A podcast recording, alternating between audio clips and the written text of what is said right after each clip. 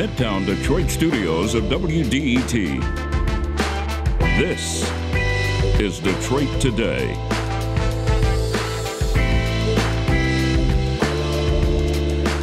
We all know how important internet access is to our work and our social lives, but did it also keep us safe from COVID?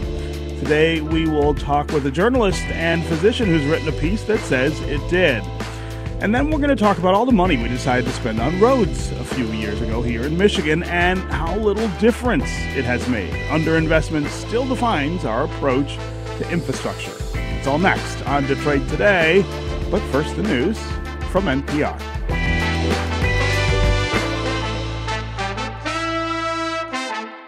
Detroit Today is supported by Michigan School of Psychology in Farmington Hills, educating psychologists today who will transform our world tomorrow. Learn more at msp.edu.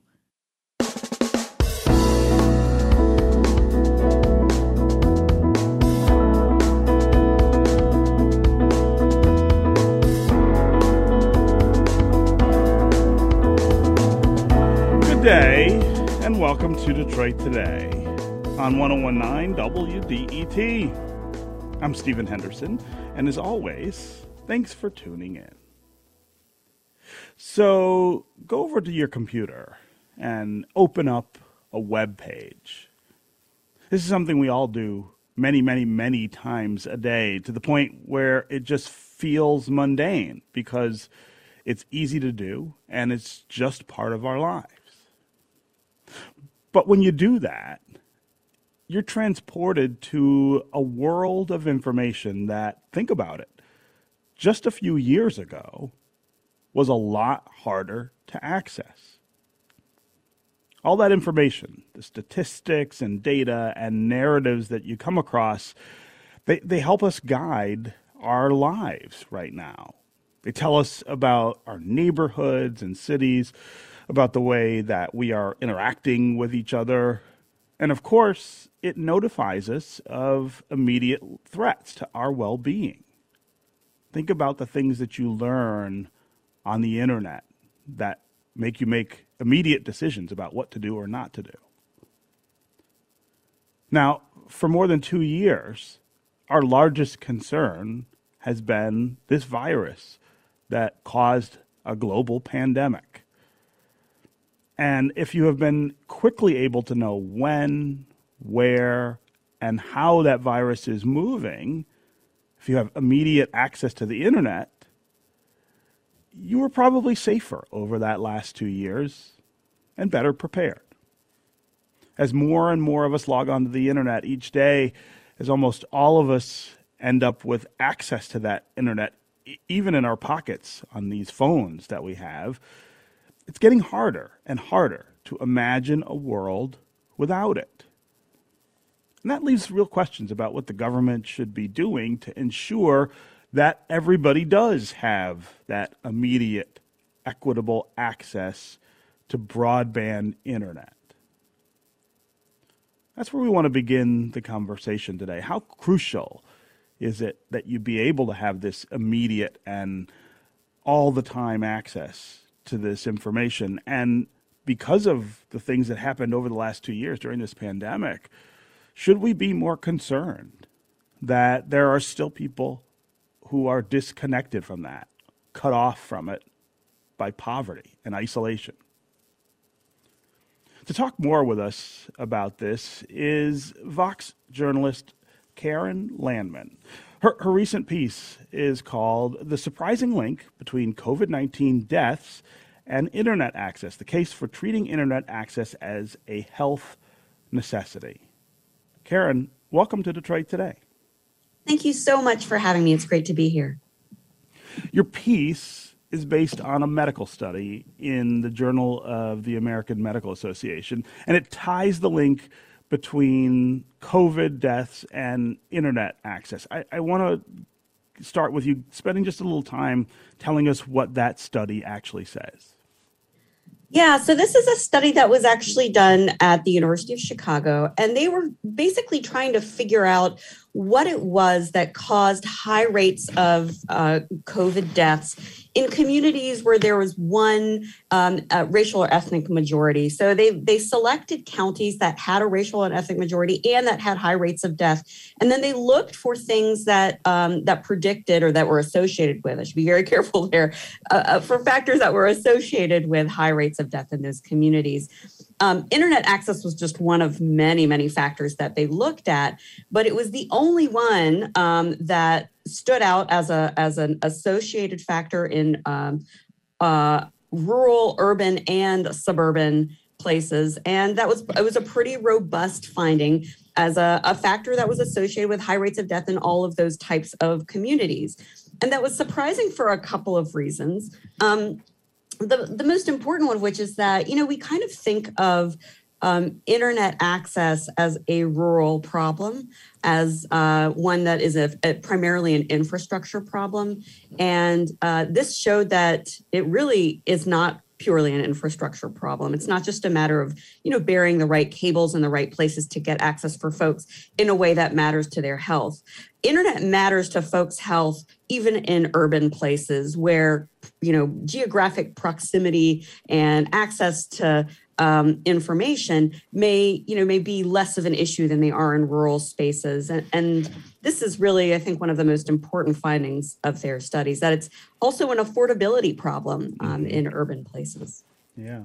So i, I want to take a minute to to just note one thing that you said there which is that we got to be really careful about the difference between correlation and causation. I mean, that's that's mm. a really important thing to keep in mind.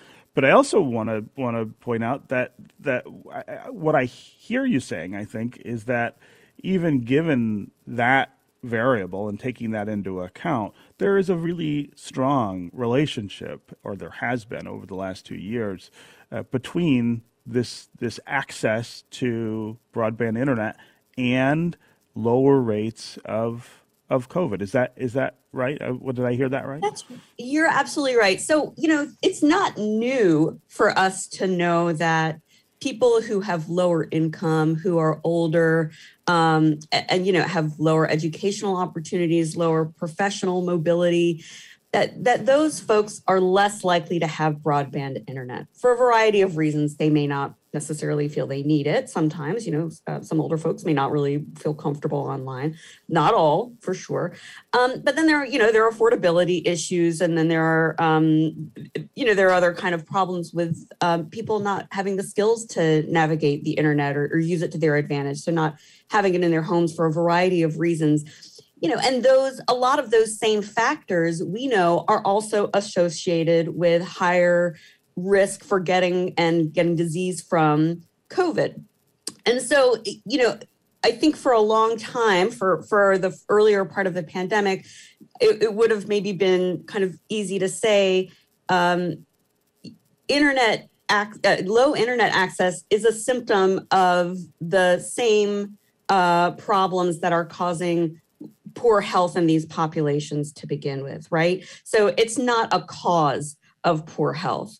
And um, I think that was kind of a prevailing way of thinking about internet access prior to the pandemic as well. That was really more a, a symptom of all of these other social determinants of health rather than its own social determinant of health. Hmm. Now, what this, what the pandemic really showed us before the study was even done, that when life moves online, you really need the internet in order to like you said, get good information, uh, for example, you know, help you get the kind of information you need to trust and find a vaccine, to trust and find testing.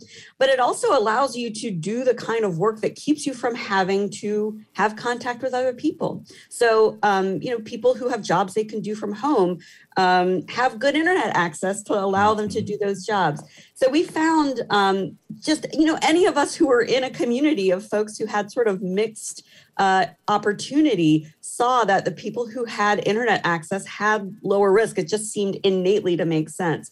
And what this study did was it allowed researchers to actually control for those other things, those other factors, uh, low income, low educational opportunities, and, and some of these other factors to really show that even in homes where that was um, controlled for internet made a difference. So um, that really confirmed what a lot of us were very uh, were becoming very suspicious of earlier in the pandemic that um, internet had its own sort of power in this dynamic. Yeah. I'm talking with Keren Landman. Uh, she's a journalist, epidemiologist, and physician who covers health and medicine for Vox. And her recent piece is titled The Surprising Link Between COVID 19 Deaths and Internet Access The Case for Treating Internet Access as a Health Necessity. We're talking about all of the things that we've learned about the critical nature of internet access, especially over the last two years as we have been trying to survive uh, and manage this uh, pandemic. Uh, we would love to hear from you during this conversation as well. Give us a call and tell us how you have used the internet during the height of the pandemic. Do you feel like it helped keep you protected from COVID 19? Uh, did it connect you to resources? Like vaccine appointments or other medical uh, medical necessities that uh, you needed? Uh, did you send articles to friends and family members so they could share in the information that you thought was keeping you safe? Uh, also, how do you consider the internet more broadly in terms of how crucial it is? Think of all of the things that we're doing right now with the internet that we weren't doing as much before. How many of us are able to work, for instance, from home uh, instead of going into an office, something that was really necessary at the height of the pandemic? Of course, it's continuing now in many cases because people are just more comfortable working that way. But uh, can you imagine if you didn't have internet access and, and, and particularly broadband internet access, which makes all of this really possible. Uh, as always, the number here on the phones is 313 577 1019. That's 313 577 1019. You can also go to the WDET Facebook page and put comments there, or you can go to Twitter and hashtag Detroit Today, and we can include you in the conversation that way. Also, give us a call and answer a, a, a really simple question Should we be treating internet access the way we treat other utilities like water, uh, electricity, all of these things that we think of as non-negotiables in in our lives. Should broadband internet get that same kind of uh, consideration and distinction uh, in our country. Again, 313 577 1019 is the number here on the phones. You can also go to social media, of course, and put the comments there, and uh, we can include you in the program that way. Uh, Keren, I want to put that question to you that I just asked the listeners. Uh, what's the case for the internet being provided for everyone and broadband in particular um, being treated as essentially as a public good? Yeah, so I think you know this this study and uh, some of the other things that we have learned about internet over the course of the last few years really show that internet access uh, is strongly associated with health, and um, it it has I think it has been for a long time, and this has just been a an opportunity for us to show that in um, or for us to see that in, in an experimental setting. Um, there are a lot of utilities that are provided, uh, you know, owned publicly, owned by governments and uh, sometimes in co-ops, and provided uh, through city infrastructure um, and serviced by cities in a way that is very different from the way that for profit internet service providers provide internet. And that uh, there is a a movement. I don't know if movement is exactly the right word for it, but uh, there is a, a, a movement to uh, provide internet as a public utility through municipal or community networks that are run by cities throughout the country. And I, I spoke with somebody who uh, works on developing these kinds of networks uh, in cities. And he said that it is a lot less complicated than cities sometimes think it will be uh, to create and manage these kinds of networks hmm. and they're incentivized really differently than you know than for-profit internet service providers are and the service that residents receive when they have internet issues and they're using a municipal service provider, the service they get is very, very different from what you get when you call, uh, you know, a national service provider. So uh, there's a, a, pretty good argument uh, in many cases for treating internet as a public utility rather than something that is provided in the places and to the folks where uh, the highest profit is most likely. Again, 313 577 1019 is the number here on the phones. Call and tell us uh, what you think of how critical, how crucial uh, the internet is and was over the length of the. Of the pandemic. Uh, let us know if you think um, uh, internet access should be treated like electricity or water, other kinds of public goods. Um, uh, Keren, um, let's talk about how deeply unequal the U.S. is right now in terms of internet access. I think in places like the city of Detroit, we're aware of uh, how difficult it is for, for poor people uh, to get access and have consistent access to broadband. But how big is the have nots group here uh, in our country? And who are they and where do they live uh, in our in our nation? Yeah, so great questions, and probably the best source of information for this uh, these data are the, the Pew Research Center. They have been gathering data on internet use and in a variety of different groups since the, the year 2000. So they have a, a very uh, wide uh, array of different ways to slice these data and look at who who has access and who doesn't. And you know, looking at their latest data from uh, the year 2021, uh, the folks who have uh, higher access to the internet tend to be younger. Um, so they tend to be, you know, ages 18 to 29 and actually, you know, up to the age of 49, access lately has been pretty similar. Um, they they tend to be uh, whiter. Uh, lately, you know that that has narrowed as well. Um, uh, and in fact, in the last years of data, access among um, Hispanic and Latinx communities has been a little bit higher than among uh, white Americans. Um, gender is about, you know, access by gender is about the same. Income still plays a role. Um, since the year 2000, access has been higher for folks who have higher incomes, and that that disparity remains. Um, access by education level also remains. I think the last year of data they have for that is uh, 2019, but even then, um, you know, access was quite a bit lower for folks who who had less than a high school diploma. They about 71% of folks with a high school diploma had access, while about 98% of folks uh, with a college degree had access. And then, you know, the type of community you live in, whether urban, suburban, or rural, also made a pretty big difference, um, although that difference has also been narrowing over the years. Uh, most recently, 90% of folks in rural areas and about 95% of folks in urban areas had um, internet access. And we're talking here about broadband internet access, yeah. which itself raises an important point. We can talk about that in a minute. Yeah, yeah. Um, Big Neo on Twitter says the internet is incredibly important. Almost everything now has a portion of internet activity connected to it. The only way to ensure everyone has access would be to treat it like a public utility, so everyone has access.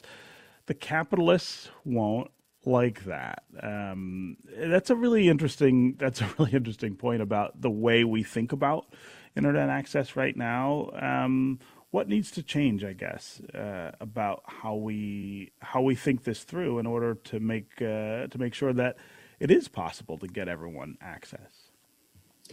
Well, you know, I'm sure your readers are familiar with um, the concept of real estate, or your listeners, sorry, are familiar with the concept of real estate redlining, right? The idea that uh, that rules were made to exclude people on the basis of race and ethnicity from certain neighborhoods, and that as a consequence of that, there has been generational loss of opportunity and wealth.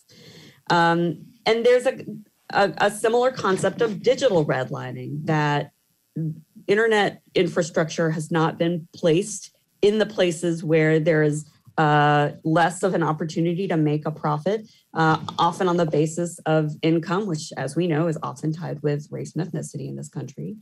And as a consequence, the people who live in the neighborhoods where there's less internet access have less opportunity. You know, in a home where you have limited broadband internet access, for example. So let's say, you know, a couple people in the house have smartphones. Um, a kid may be able to do a partial day of school from that home, right? Mm-hmm. But um, an adult cannot simultaneously work in that home. And let's say, even if they have dial up internet access, that might be enough for one person to do one thing, um, but not for everybody in the home to do all the things that would help them generate opportunity for their family, whether it is do well in school, uh, you know, perform at a a, a, a telecommuting job, um, and you know, get groceries in a safe way during a pandemic, uh, get information access doing all of those things simultaneously requires a broadband internet connection. And if um, if it hasn't been put in your community because it wasn't profitable to put it there, uh, then yeah, you're going to have less opportunity, and not just to stay healthy, but to build future opportunity. So eh, the redlining concept really lends itself well to understanding um, some of the dynamics underpinning the lack of internet access in a lot of urban areas as well. And um, I, it is, you know, it is profit driven. Um, these companies, the, the internet service providers that, you know, that that many of us are familiar with, um, it's really up to them to provide to put internet cables where they want to. And yes, they are subject to uh, restrictions in some states based on um, how some of the other public utilities run things. In some places, there's a, a pretty uh, high fee for putting cables on poles that belong to other public utilities, and that has been cited as a big restriction. Um, you know, and and some of the solutions to this have sort of uh, been not really sustainable. Like a lot of the subsidies for internet access, either you know in rural or or in urban areas have tried to reduce the cost, but they all basically uh, require buttressing these uh, for-profit internet service providers, um, which doesn't really change their incentive structure and um, and and the actual long-term ability of communities who historically have not had good access to the internet to have better access in the future. So uh, you know, the, the argument to make this a public utility is that cities benefit when its residents are doing well, when they're healthy, when they're productive, um, and, and when they are able to build future opportunity. So cities are incentivized to make internet work well within their cities for everyone within their cities, and um, that's a that's just a very very different incentive than um, yeah. shareholders. Sure, sure. When we come back, we are going to continue this conversation with Keren Landman about internet access, how crucial it has been over the last two years during the pandemic, how crucial it is to our lives in general, and whether we ought to be really focusing on making sure that everybody, regardless of income uh, or where you live, has that kind of broadband internet access. Uh, we want to get going on the phones as well. Give us a call, 313 577 1019. Tell us what you think uh, is so critical about internet access. What role is it playing in your life? What role did it play over the last two years? How different is your life right now interacting over uh, broadband than it was uh, just before the pandemic? Also, give us a sense of whether you think we ought to be treating this as a public good, making sure that everybody has uh, access to it. Again, 313 577 1019 is the number on the phones. We'll get to John on the east side first. If you want to join him, give us a call or go to social media. Put comments there. We'll be right back with more Detroit Today.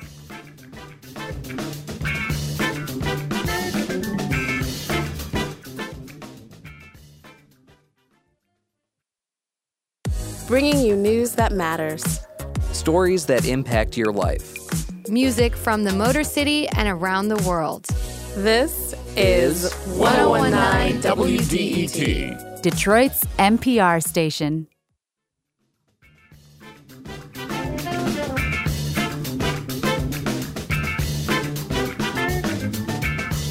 You're listening to Detroit Today on 1019 WDET. I'm Stephen Henderson, and as always, I'm really glad that uh, you've joined us.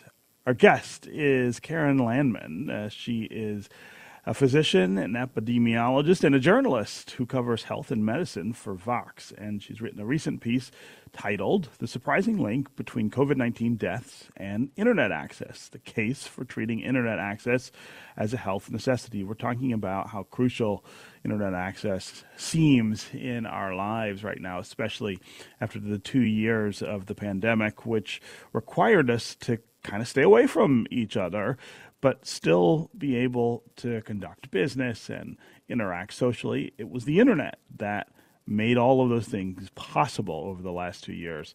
The question now, I think, is how crucial internet access is to our lives and whether we ought to be doing more to make sure that everybody has it. There is, of course, a great technology gap that exists between those of us with means and people who don't have uh, enough money to have access or who live in places uh, that have not invested in the, infrastructure to be able to connect people to the internet. We want to hear from you again uh, on the phones, as always. Uh, 313 577 1019 is the number. Call and tell us uh, how crucial internet access is in your life, uh, how the pandemic maybe changed how crucial internet access is, uh, and how you're using it now, how that looks different than it did uh, maybe two two and a half years ago. Uh, you can also go to social media, of course, and put comments there, and we'll include you in the conversation that way. Uh, we're going to start today with John on the east side. John, welcome to the show. Well, this is a conversation. I'll tell you. You know, you you look at the uh, the the uh, record of the uh, DTE and providing us energy, and you say, well, is this where we want to go? And uh, internet, I'm, I'm becoming more and more reliant on it. I listen to DET on the internet quite a bit now during mm-hmm. the day, and uh, I, I see just what the problems are because right right in the middle of a really interesting conversation, it cuts out, and it, it's a it's a huge problem. But uh, I just don't know that we. You know, I, I don't know what we are. Are we a capitalist society or what? Uh, why do we have the the uh, you know the different commissions that control our utilities. We used to have a commission that controlled the liquor control, you know, the prices of liquor and everything. And I, I just, uh, I, I don't know that this is a good idea. Mm. So, so John, what what would you prefer? How would you prefer that that be managed?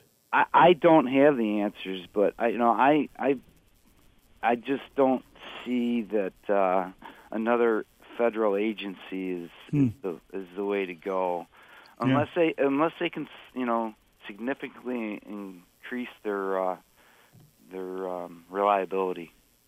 Yeah, uh, John, great points. And I, you know, I, I don't have the answer either, but I think you're not wrong to point out the insufficiency of the way that we regulate other utilities. Uh, there's a similar comment on social media from Anthony on Twitter says guests keep talking about quote public utilities, but I can't think of many around here. There, there is uh, an issue, Keren, with the way that we deal with water and electricity and other things that people need now that, mm. that cuts a lot of people off. I think mm. maybe people are skeptical that uh, that treating internet access the same way will will expand the footprint. In other words, uh, make sure that more people have access. Yeah, I, I hear that. You know, if you have a broken government at a local level, then any job you, any additional responsibility you give them, yeah, you'd have a lot of doubt whether that would be done well um, and, and done equitably. So I, I completely hear that, you know, and I, I don't have a solution for that other than to, to, to you know, be, um, have, have as big a voice as you can in, in how your local government works and and vote.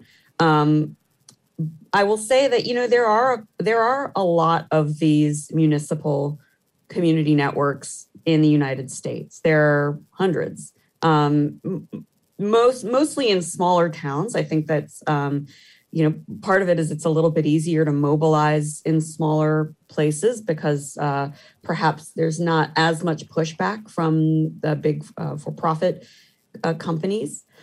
Um, and it's just generally easier to make things happen in a, a smaller town where there's a where there are fewer voices and, and perhaps a more functional city government because there's a greater sense of you know um, community responsibility but there are there are several in michigan right now not in detroit but there's one in i'm probably going to mispronounce this Sebewaing and another in marshall um, and I, wonder you know for folks who really are serious uh, or seriously interested in in seeing a change like this in their communities, I wonder if it might be worth, you know, talking to the folks who are involved in that or who are who who get services through these um, through these networks. You know, that would be one way to hear the pluses and minuses and and the places where it has succeeded and the, and the vulnerabilities.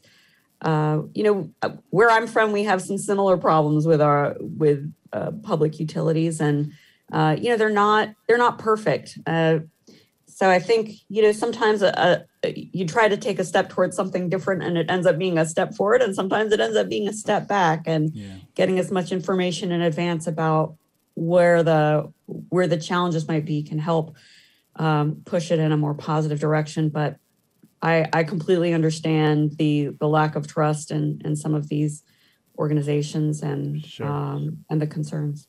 Yeah. Uh, again, John, really appreciate the call uh, and the comments. Let's go to Matthew in Livonia. Matthew, what's on your mind?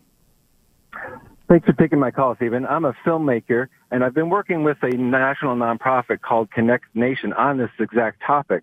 Um, we've been sent into over a dozen communities in Michigan and other states as well to uh, interview leaders in the community and also just people, uh, homeowners, farm owners, uh, about their thoughts on this particular topic. And one thing that always stood out to me, especially from the um, the old time farmers, were that they almost look at this as it's the same issue when they first got power to the farm. That they were the last ones to get power out to these rural communities and how much of an impact it finally made on them. And they kind of look at it in that same way that they're these younger communities, these younger farmers don't want to stick around if they don't have access to the internet. They they can't get people to stay in the area and the the younger people to commit to being farmers when they don't have access to the outside world. Wow. Wow. Uh, that's a, such an interesting experience, Matthew. Uh, uh, tell me a little more about this idea of going to these places and trying to to get people internet access? It was quite the uh, quite the experience. You know, I'll, I'll talk about my northern Michigan, for example, experiences. We got to go out and interview, you know, uh, leaders of uh, communities, of uh, you know, municipalities, and people out there, and every one of them said the same thing: that without internet, these communities have no future in the modern world, and they've kind of been pushed off to the side simply because it's expensive to get it out there.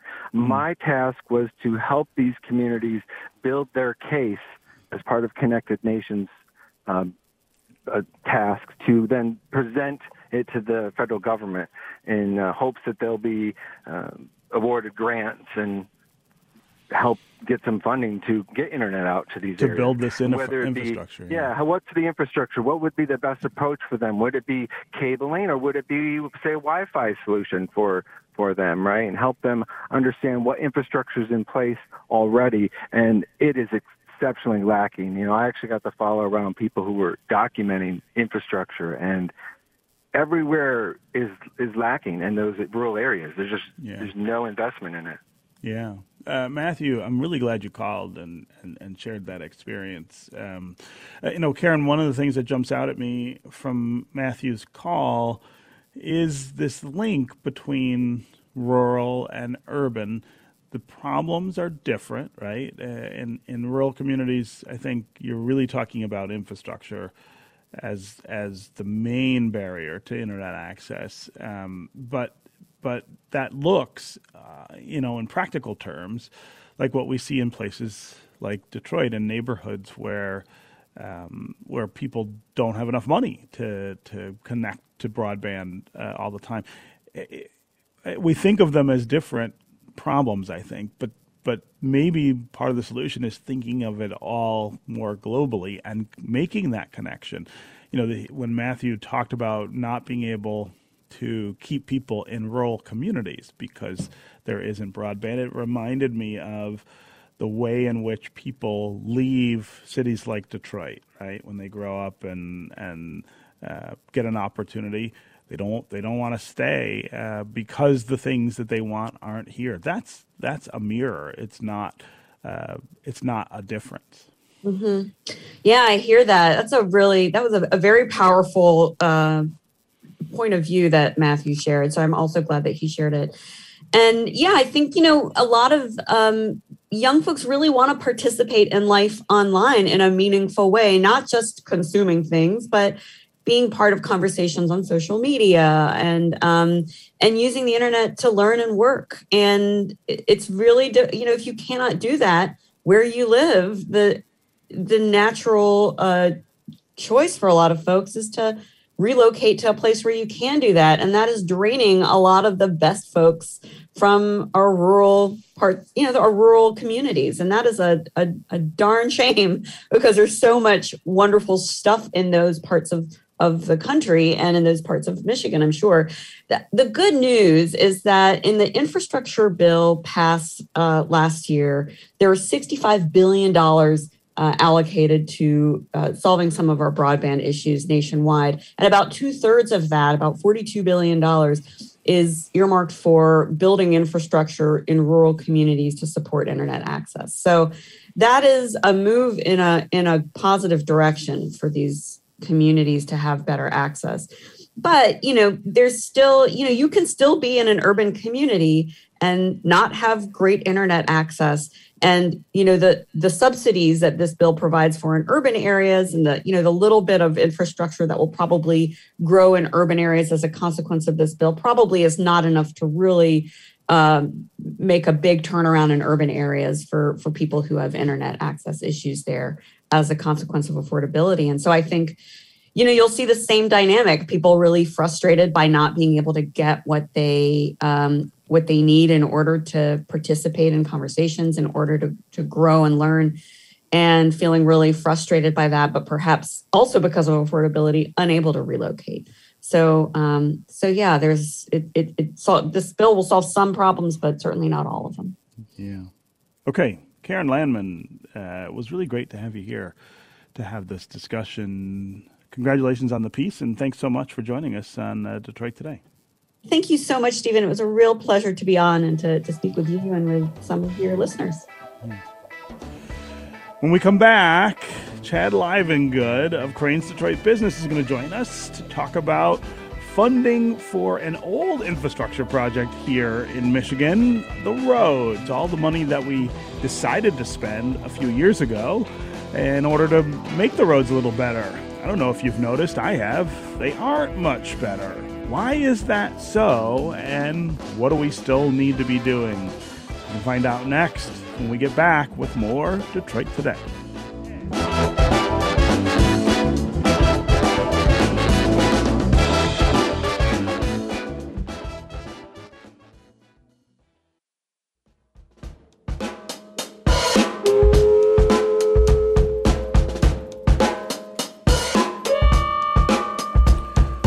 Detroit Today on 1019 WDET. I'm Stephen Henderson, and as always, thanks for tuning in.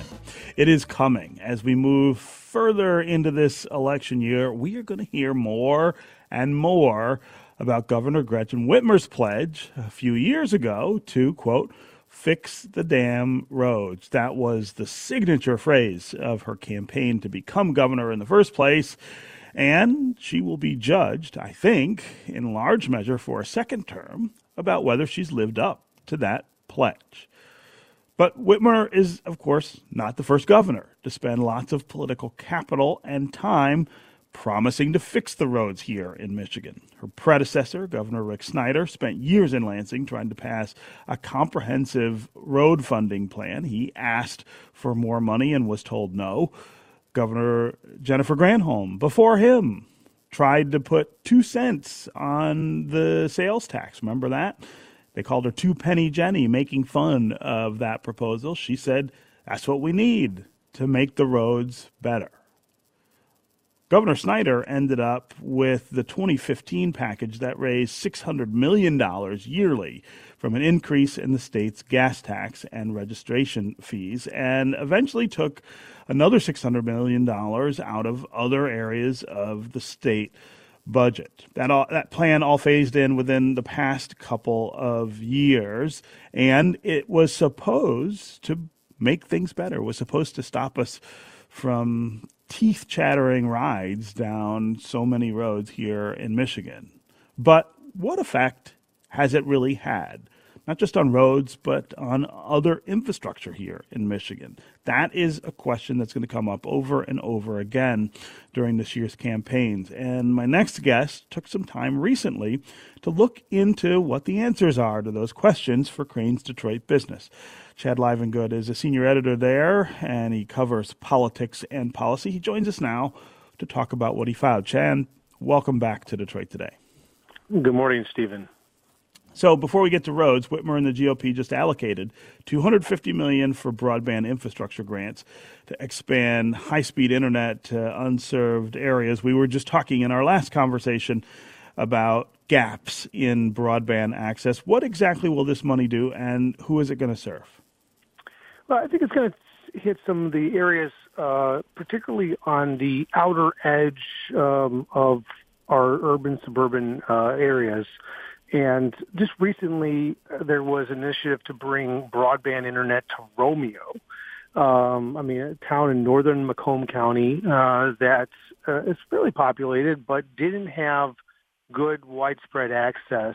Uh, and I know one of the issues in some of these towns is to getting uh, that that that cable uh, uh, that uh, fiber line down your road is crossing railroads. Um, of all things, it's not an easy endeavor. Railroads have a uh, companies have a lot of of, of uh, special laws just for them, uh, and so moving a utility across a railroad is is a Herculean uh, um, uh, issue that that a lot of these towns run into.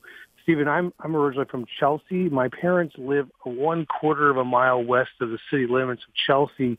Uh, have so for 20 years. They've never been able to get Comcast to run a uh, run a, a cable line down to their uh, little uh, 10 house subdivision uh, on the outskirts of town, and uh, and and it's just cost prohibitive. Now, one thing that I think is a game changer in a lot of this, uh, and we'll see if this if this helps fund it, is 5G. Um, my my dad just got uh, high speed internet for the first time. He's been using DSL for 20 years uh, on on an AT and T line, and and he just got a 5G connection because you know, there's a 5G tower down the road, uh, and internet is completely um, you know much more faster. And so I think that'll be kind of the key to see is whether um, this money gets put to use. Uh, effectively subsidizing um, uh, cell tower 5G technology in in more uh, rural areas to to uh, overcome the the barriers of of, uh, of pulling uh, cable line through the road, which is pretty expensive to do, and that's why you don't. That's why we just we have a lot of unserved areas in the state. Mm-hmm. Okay, so I want to talk about roads, of course, and this 2015 law that was intended at least to improve our roads and infrastructure here in Michigan. Uh, what effect has that change had on the quality of our roads? I think for most people, they could say, hmm, it seems uh, like old times that uh, things don't seem terribly different, but but maybe that's about impression and not reality. What what did you find?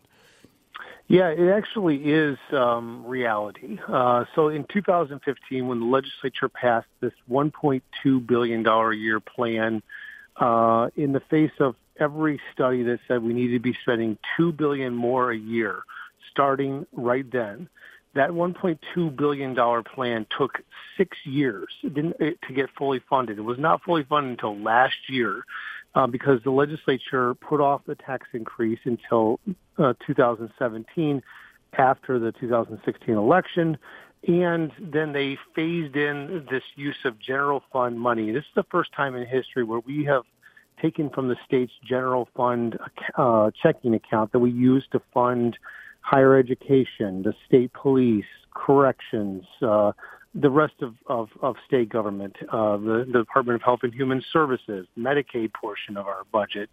Um, that is all now competing with the roads, and we're talking about a, a $12 billion budget, and $600 million every, every year now uh, goes towards roads instead of uh, our roads being completely funded by uh, users uh, through gasoline and diesel tax and the vehicle registration fee, otherwise known as the birthday tax. Uh, and so what happened was there was a very slow phase in of this 1.2 billion a year, even when the engineers are telling us we need to be spending 2 billion more a year uh, to get effectively get 80% of roads um, up to good or fair condition. I looked at the data on poor condition roads, and in 2015, 39% of roads were rated in, in poor condition. This year, based on current projections, 40% of roads are, are, are, rated in poor condition. So um, we are really just barely treading, uh, treading water here. Now, the number of percentage of good roads has gone up um, from 18% to 25%. Um, and and effectively, we had this one of our biggest problems uh, in the um, uh, and we we can start calling this the sort of the lost half decade uh, to steal a phrase from uh, from uh, uh, from the Republican Party that uh, dubbed uh, Jennifer Granholm's time in office the, the lost decade. This is the lost half decade in roads. We have just essentially just barely keeping up. And we had a large proportion of our roads, almost half of them were in fair condition. Well, what happens with, with roads in fair condition if you don't have money to uh, put tar on them and, and do um, uh, routine maintenance upgrade, they just fall into poor condition. And we see that over and over, uh, whether it's in the city of Detroit. I mean, if you drive on Mound Road in Detroit right now, uh, you have better, um, you better, uh, uh, grip onto that steering wheel pretty hard because that road is just an absolute uh, atrocity. It's just falling um, apart. Yeah. And um, and and we can, you know, we can blame the heavy truck traffic, um, but at the end of the day, we just simply aren't uh, fixing the roads when we have to. We're we're extending the life of these roads well beyond. I mean, five, ten, fifteen years beyond their their normal life, and that is really the, what is really the rot and eating away at our roads is we we are we are not keeping up with maintaining them, yeah. and it's it's you know on full display, particularly the mile roads in the suburbs, uh, uh, Middle Belt in Livonia. I mean, you can just everyone knows of that really bad road, and local roads are in particularly bad shape and getting worse. And um, we talk about uh, Governor Whitmer's um, uh, what she's done to fix the roads. Uh, you know, she struck out in her first year. She asked for a 45 cent uh, per gallon gas tax increase. The legislature uh, effectively told her to pound sand and uh, and and didn't didn't uh, let her didn't agree to anything.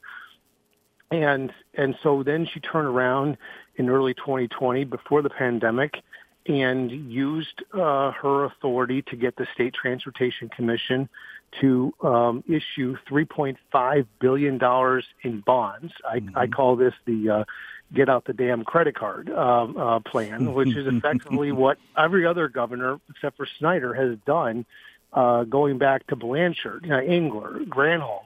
When the legislature has denied them uh, a gas tax increase or some kind of tax increase to pay for roads in a dedicated, ongoing fashion, uh, they just go and, and get the credit card up for the taxpayers out. We're still paying debt on on on uh, Granholm era bonds, uh, yeah. taken out the early part of this of this century, um, and those and and Whitmer, uh, her 3.5 billion, we're going to pay 1.6 billion in, in interest over 30 years. Um, right. uh, but that's what's really fueling a lot of the highway construction projects you're seeing right now the 275 rebuild in western Wayne County, I-96 in western Oakland County. They're starting. They're going to add another lane for a flex lane, just like uh, the US 23 um, uh, uh, flex lane that, that opens up during rush hour to help uh, mm-hmm. uh, with congestion.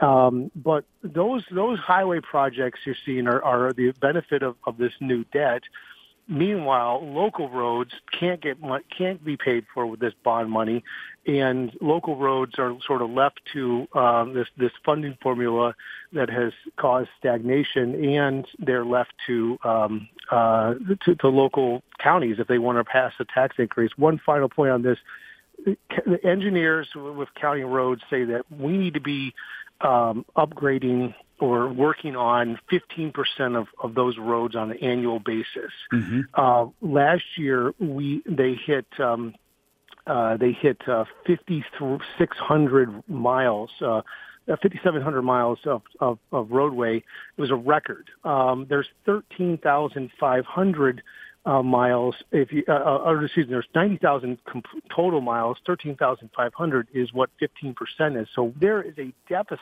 So we're still 7,800 miles. 7,800 yeah. every miles year. Every yeah. year, just right. just going to further deteriorate, deterioration because yeah. our county road commission simply can't keep up with uh, with the demand. Yeah. Okay, uh, Chad Livengood of Crain's Detroit Business.